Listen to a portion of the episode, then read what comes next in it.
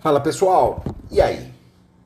No podcast anterior eu falei para vocês sobre a diferença entre elementares descritivas, né, objetivo descritivas, normativas e subjetivas.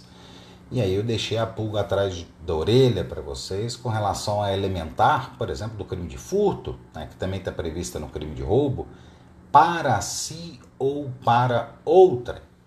Antes de vocês me responderem de forma imediata, porque a doutrina repete de forma unânime é, que se trata de uma elementar de natureza subjetiva, porque ela caminha no sentido do especial fim de agir do indivíduo, eu faço a seguinte reflexão para vocês, tá? sem objetivo de querer convencê-los, mas tão somente para que vocês tentem pensar um pouquinho fora da caixinha.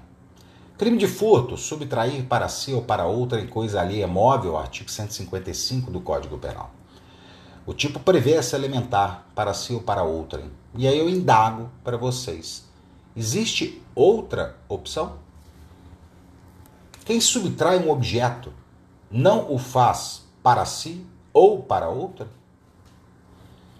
Seria essa elementar de fato um especial fim de agir? Se a questão, pelo menos para mim, parece puramente objetiva, o para si ou para outra, justamente porque não tem nenhuma outra opção? Se a previsão típica contemplasse apenas uma dessas opções, como por exemplo, o para si, ou o para outrem, ou para terceiro, nós teríamos opções que poderiam caracterizar e alimentar com especial fim de agir. No entanto, o tipo penal, de certo modo, contempla todas essas possibilidades, não deixando qualquer margem para outra opção. Ah, vocês podem argumentar comigo, ah, mas no furto de uso, o agente não possui o especial fim de agir, uma vez que ele tão somente subtrai o bem para sua utilização, sem o ânimos de assenhoramento. Ocorre que, mesmo nesse caso, ele subtrai para si ou para outrem, a coisa ali é móvel, no caso do furto de uso, para si. Sendo que essa questão relacionada ao ânimos definitivo é uma questão de dolo e não uma questão de especial fim de agir. O dolo ele está previsto implicitamente no âmbito do tipo penal. Mas ele não se confunde com o especial fim de agir. Então a gente precisa ter uma especial atenção né, nessa adequada definição de, um, de uma elementar, especialmente a subjetiva, quando ela está associada estritamente ao aspecto anímico do agente. Porque essa reflexão, né, como eu disse para vocês, não tem pretensão nenhuma de querer convencê-los de que para si ou para outrem é uma elementar de natureza objetiva, porque não, não existe outra opção.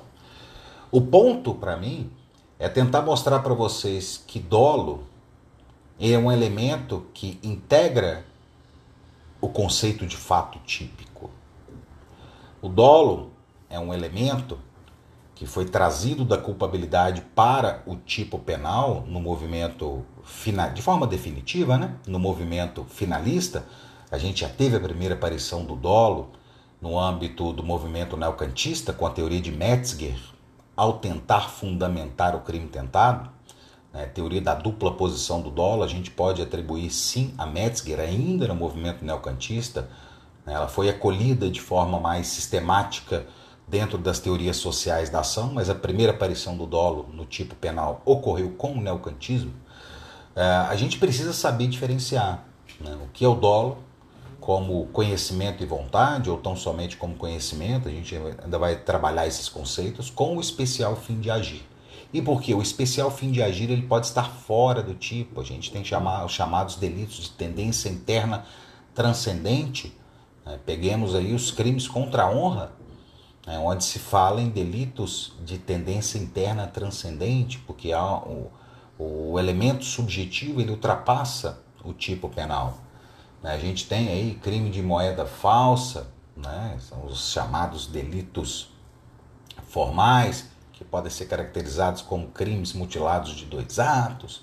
delitos de resultado cortado, enfim, a gente ainda vai trabalhar esses temas é, em outros podcasts, mas eu queria chamar a atenção para vocês. Reflitam um pouquinho e se perguntem: para si ou para outrem, há outra opção?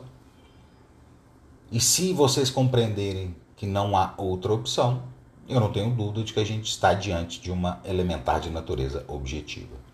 Se vocês entenderem que o furto de uso seria uma exceção a esse para si ou para outrem, porque destaco a norma não fala, em hipótese alguma, em assenhoramento definitivo, tanto é que nós temos adoção pelo STJ e hoje também pelo STF da teoria da amócio. Né? Parece-me cada vez mais difícil se falar em furto de uso né, se buscar a intenção do agente, o que ele de fato queria, usar ou se assenhorar.